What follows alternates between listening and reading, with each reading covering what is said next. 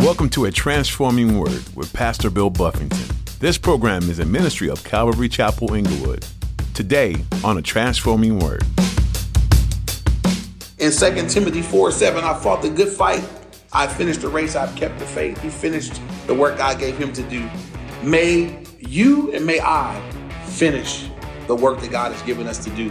We learn some tools through the book of Nehemiah, not falling for the distractions of the enemy, not succumbing to fear. How do we overcome? We trust God, we obey what God tells us to do, and we, we stay persistent and consistent to do what God has given us to do. As Christians, we do our best to dedicate our lives to God, but it can get hard to maintain endurance.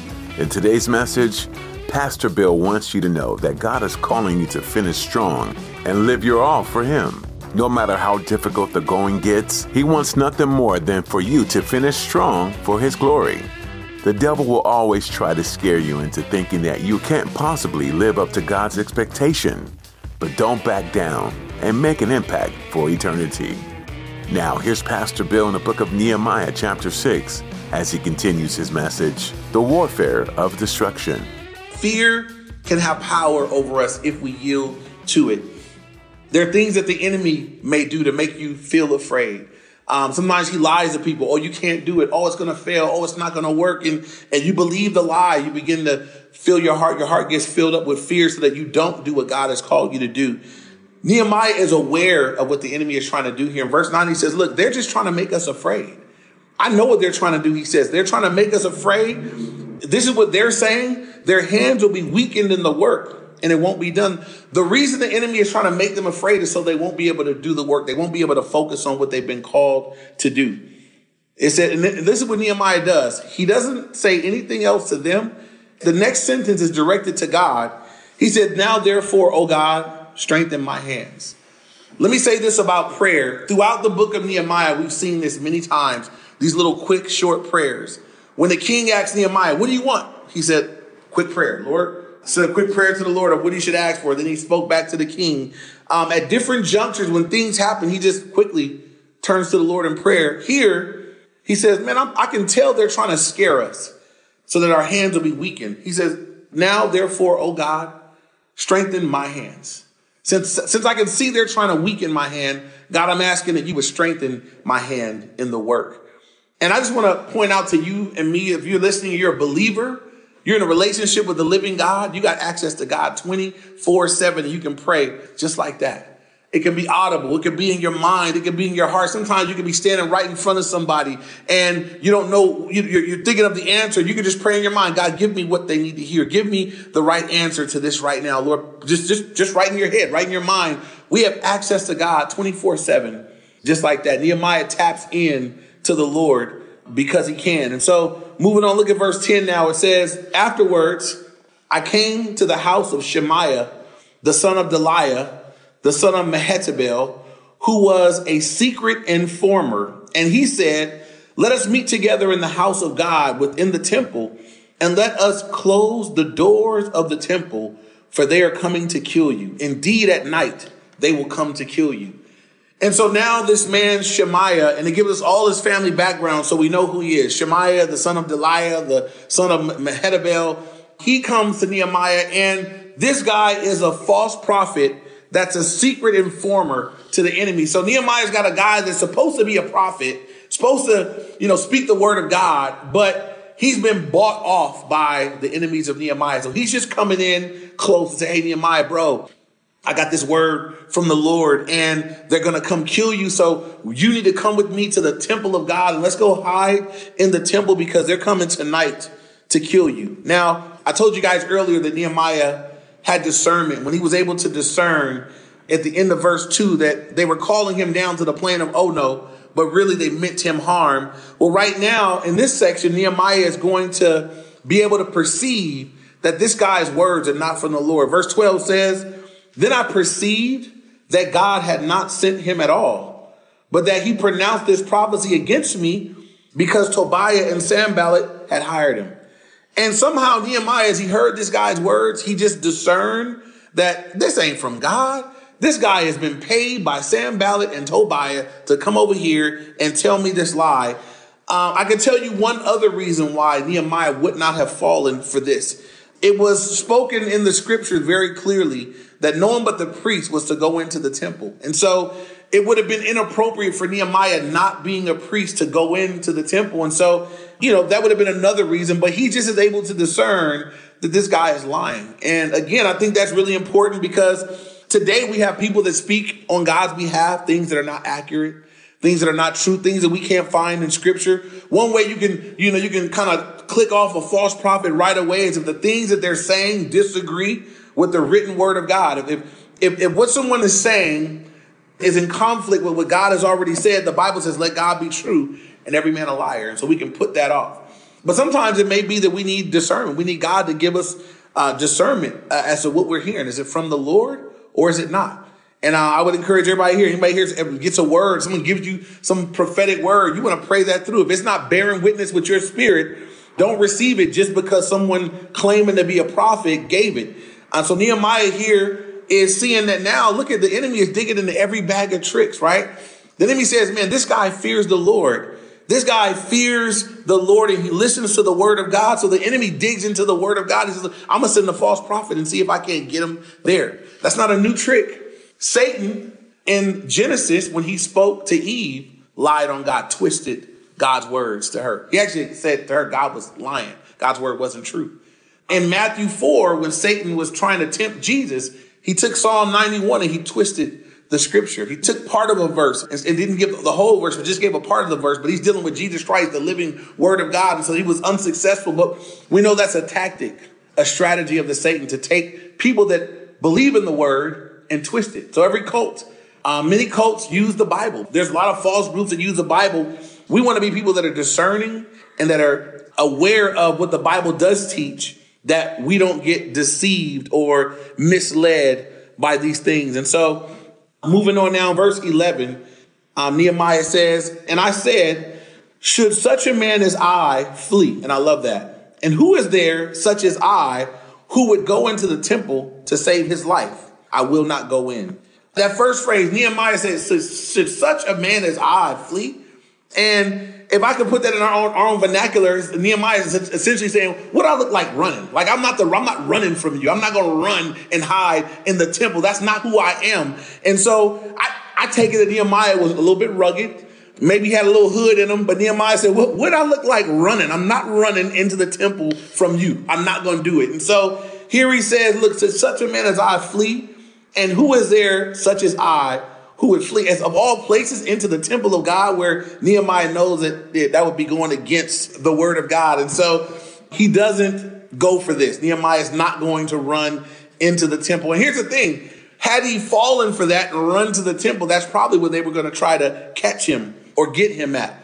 But they didn't go to the temple. And so he didn't submit. He didn't give in to this lie or this temptation of the enemy. And again, I just want to remind you that as you look at this, the, the enemy is just coming. There's all these different types of attacks. He's trying every door he can. If you're doing something important or significant for the Lord, there may be not just one or two, or there may be many attacks. He may come at you in several different ways. And so we want to be prayed up. We want to be obedient to the word of God. We want to be obedient to the things that we know, God, because that's going to keep you from falling, keep you from falling into the traps that the enemy is trying to set up for you.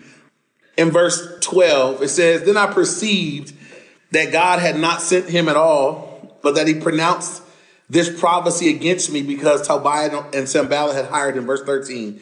For this reason he was hired that I should be afraid and act that way and sin, so that they might have a cause for an evil report, that they might reproach me.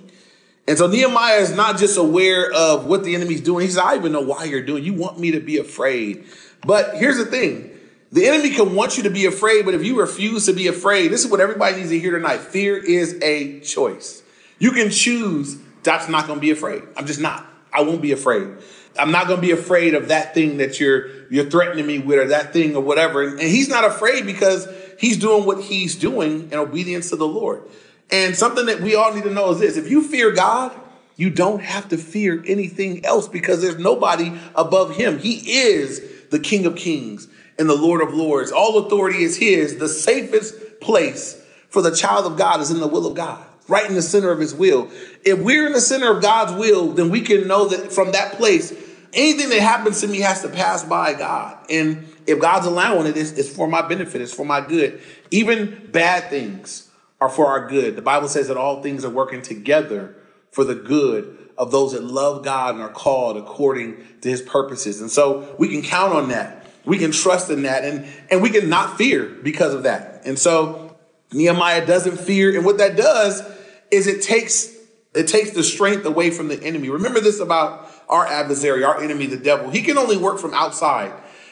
If you're a believer, you're you belong to the Lord. The Spirit of the living God lives in you, and so Satan can't he can't grab you and make you. He can't take hold of you and, and by force make you do something. Satan works from outside. He tempts, he lies, he distracts, he sends, you know, he, he, everything he does is from outside, but he can't make you respond. You get to choose how to respond. If Satan throws temptations your way, you can choose to not yield to temptation and submit to God and resist the devil. Um, if Satan comes with lies, you can defeat a lie with the truth. If Satan comes with things that make you feel afraid, you can choose faith in God over fear of a thing. And faith will overwhelm fear every time. You see many examples in scriptures where people that should have been afraid were not afraid. David should have been afraid of Goliath, but he wasn't because David had faith in God. David told King Saul, Look, when I was out there keeping my father's sheep, I, I destroyed a bear and a lion with my bare hands. This uncircumcised Philistine to be just like one of those. David said, I, I got I got a track record with the Lord that says I don't have to be afraid of this Philistine. I, I, I, fear God. I got faith in God. I don't fear. The man that the whole army of Israel feared, David didn't fear. Um, the apostle Paul, whose life was threatened, he said, look, for me to live is Christ and to die is. So they couldn't stop him with the fear of taking his life because he said, look, for me to live is Christ, to die is gain. And a man that won't be afraid is unstoppable. They beat, they abuse, they jail, they whip Paul. Paul said in Romans 8 18, for I consider that the sufferings of this present time are not worthy to be compared with the glory which shall be revealed in us. Paul said, look, even if I suffer, it does not compare with the glory that's going to be revealed in us as believers. So bring it. How do you stop a guy like that or a girl like that? You can't. They're unstoppable. And so faith overcomes fear. And it's, it's, it, it needs to be how God's kids move along. And so moving on, look at verse 14. Look at Nehemiah's prayer. He says, My God, remember Tobiah and Sanballat according to these their works. And the prophetess Noadiah, and the rest of the prophets who would have made me afraid.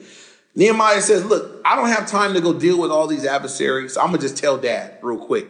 I want you to know this is a quick prayer. He just says, God, remember all my enemies, all the stuff they did. He named Sanballat, Tobiah. He named a, a prophet. He said, remember them for what they tried to do to me here. And I, I want you to think about this. There are times in scripture where people told God, remember me, right? Think about the man on the cross. He said, Lord, remember me when you get into your kingdom. And the Lord did remember him. He said, This day you'll be with me in paradise. Nehemiah said, God, remember my enemies. Get them. And we need to remember that, right? And rather than us fighting all these little things, we can just, we can put God on that. The Bible says that, um, it says, don't repay evil for evil. Vengeance is mine, I will repay, says the Lord. Um, something that Chuck Smith used to always say is that if you spend your time fighting every skirmish and battle. Every everybody that says something against you, you got to go and, and, and, make it right. You got to go defend yourself. He says, God will let you do it, but it'll wear you out. Or you can just let the Lord deal with that and you stay busy doing what God has called you to do. And I think there's wisdom in not getting caught up in that. So Nehemiah, real quick prayer. He just says, I'm, I'm telling dad on you guys and I'm going to get back to what I was called to do. Now look at verses 15 and 16. It says, so the wall was finished and it said the wall was finished on the 25th day of Elul in 52 days. So from the beginning to right here in chapter, it seems like it's been a long time, 52 days. And that's not that long, you know? It's not as long as you think it would have taken uh, for this massive project, but they didn't stop. They didn't come away from the wall. They never stopped. The couple of instances where, you know, they had an issue, they had their little in, internal issue, they got it dealt with, they got back to work. because they were persistent and consistent in the work, it was done quickly. It was done in 52 days. And so, again, I would remind anybody that's been called to do a work for God um, be persistent, be consistent in the work that you've been given to do. Fast progress is made when, when you don't stop, when you just keep going. For you guys that live here in Inglewood, you know, we're, we're watching the stadium go up and they literally are working around the clock. And so see, it feels like every time we drive by, we just see some massive structure or some new thing that's gone up. And so the work is happening rapidly over there. Even right now with, with, uh, the coronavirus, they said, I don't know what the rules are over there, but them guys are still working. I'm still seeing stuff go up. We we drove by the other day, me and my daughter, and we saw a whole new parking structure thing. I don't look like it came up overnight, you know, but um, it's the work is going on, and so it's happening rapidly because they're just nonstop. They got day crews, night crews, they got lights all night. The work is not stopping, so it's making good progress. Um, and so again, if your hand has been put to the plow to do a work for God, don't come off of it. This has encouraged me as we're in this, this strange season for many churches where we can't meet in our buildings and we can't get with the people and we can't hug them and love them and touch them and all that kind of stuff. We got to be socially distant. And, you know, I got a cough right now. So I look like, you know, I got the Rona every time I cough. Uh, if you go in the mall and or you want some space at the grocery store, just cough. and people will clear out and you can get I'm not, I'm just kidding. Don't don't don't really do that. Y'all will get beat up and it'll be my fault. So um, but it's it's it's you know it's an interesting time that we're living in. And when I think of all the churches, I think some guys may be discouraged in a time like this. And it may look like, you know, man, they're saying this is gonna go on. We don't know how long it's gonna be. I would encourage you. The, the encouragement I received from the Lord was not ever to complain about what I can't do in this season but to focus on the Lord for everything I can do and make sure I do that. And I can tell you that that's been a much healthier focus for me. Um, not looking at what I can't do right now, but right now, what I can do. I can Zoom, I can Facebook Live, I can Instagram Live, I can record these studies and put them up on the internet. I can, I can do a lot of things. So the things I can do, I'm doing. That's been a better focus for me. Uh, so I, I'm still, my hand is still to the plow to do the work that God has given me to do. Keep your hand to the plow with the work that God has given you to do as well. And so look now, it says in verse 16, and it happened when all our enemies heard of it. So when the enemies heard that the wall was finished and all the nations around us saw these things, look at this, that they were very disheartened in their own eyes, for they perceived that this work was done by our God when the enemies of, of the Jews, when the enemies of Nehemiah, when they heard that it was done, he finished, he completed the work, it says they were just disheartened. Um, and I, I, think one of the ways that you just can take the wind out of Satan's sail is to complete the things God has given you to do. To not fall, to not turn back, to not, you know, to not fall short, but just do the work God gave you to do. You'll just take the wind out of Satan's sails. You'll take the wind out of the sail of your enemy as you just succeed at doing what God has given you to do. Look at verses 17 through 19 now. It says, Also in those days, the nobles of Judah sent many letters to Tobiah, and the letters of Tobiah came to them. For many in Judah were pledged to him because he was the son in law of Shechaniah, the son of Arah, and his son Jehonan had married the daughter of Meshullam, the son of Berechiah. Verse 19, also they reported his good deeds before me and reported my words to him.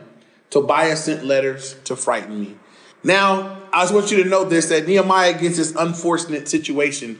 Everybody remembers back when the wall was being built and there was everybody was working together. We, it was a team work in chapter, chapter three. Everybody was doing their part, and there was one group that wouldn't participate. It was the nobles. Here we find out something interesting that the nobles are they're they're connected to Tobiah, who is an enemy of uh, who's made himself an enemy of Nehemiah, and Tobiah is related through marriage. Uh, he's the governor. He was Tobiah was the governor of the Ammonites, and so you got this guy that Nehemiah is going to have to continue to deal with. That's not for him, and it says that Tobiah was talking to the Jews about Nehemiah and Nehemiah would hear from them how great Tobiah was, and then they would report back to him about, you know, what, what, what Nehemiah was doing. And so he had to hear this on a regular basis. This wasn't going away. And it says at the end of the last phrase of the chapter, Tobiah sent letters to frighten me. He was here. He knew what was going on. It's like having the enemy in your camp. And he's aware of everything that's going on. He's interacting with the people that you love and that you're ministering to. And uh, he's sending word back and he, he's still sending letters to frighten Nehemiah. And so we know that for Nehemiah, the, the work of building the wall is done, but the work is not done. God has now raised up Nehemiah made him governor over this. He'll have to continue to contend with Tobiah and the other enemies that, that rise up against him. But as he does so, as, as we see what he's done so far, as he's consistent to move forward with what God has given him to do and to complete the work that God has given him to do, I believe that he'll continue to overcome, he'll continue to have victories. Now, I wanted to point out a few, a few things. I was reading, um, one of the guys I was reading on this was sharing uh, some of the similarities between Nehemiah and Jesus. And uh, there are three things that are, are just similarities. And so, uh, number one, in the same way that Nehemiah, when he was told to come down to the plain of Ono, uh, Nehemiah said no. Jesus was told to come down from the cross. They told him to come down, but but just like Nehemiah was doing a great work, Jesus was doing the greatest work ever on the cross for you and I. Amen.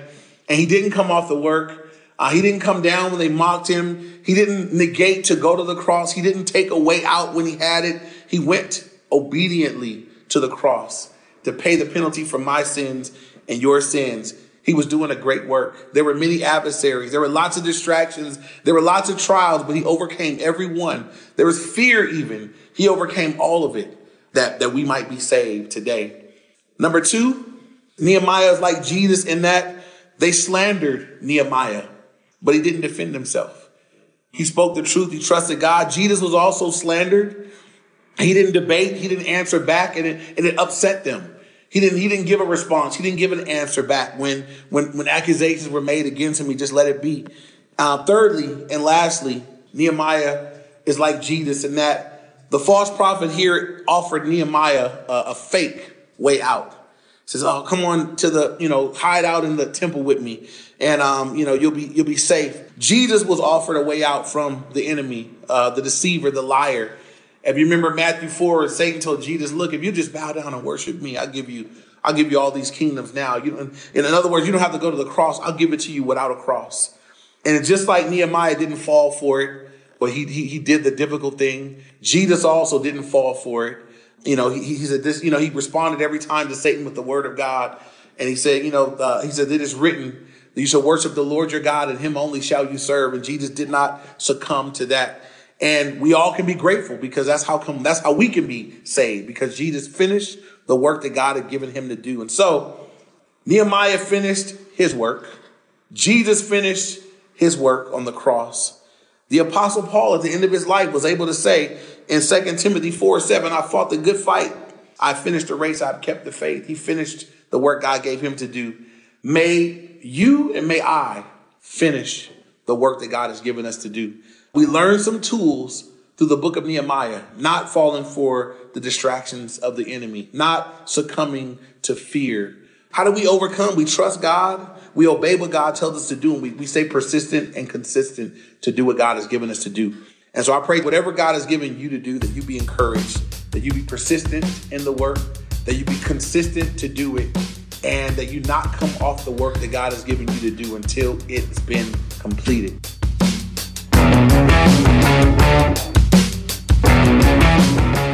You've been listening to a transforming word with Pastor Bill Buffington.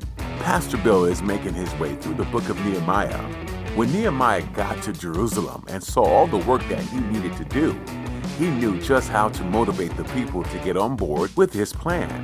Read with me in Nehemiah 2, verses 17 through 18. Then I said to them, You see the trouble we are in, how Jerusalem lies in ruins with its gates burned. Come, let us build the wall of Jerusalem, that we may no longer suffer derision. And I told them of the hand of my God that had been upon me for good, and also of the words that the king had spoken to me. And they said, Let us rise up and build. So they strengthened their hands for the good work. Do your hands need strengthening for the work in front of you? Look no further than the hand of God. remember his faithfulness in everything that he has done. But none of us were ever meant to do this alone. Are you looking for a community where you'll be supported and loved? Then come see us at Calvary Chapel Inglewood in Inglewood, California. Let's rise up together. You can find us online at calvaryinglewood.org.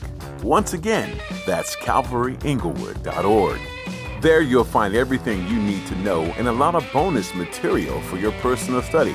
For those of you further away, come be in virtual community with us through Facebook, Instagram, and YouTube.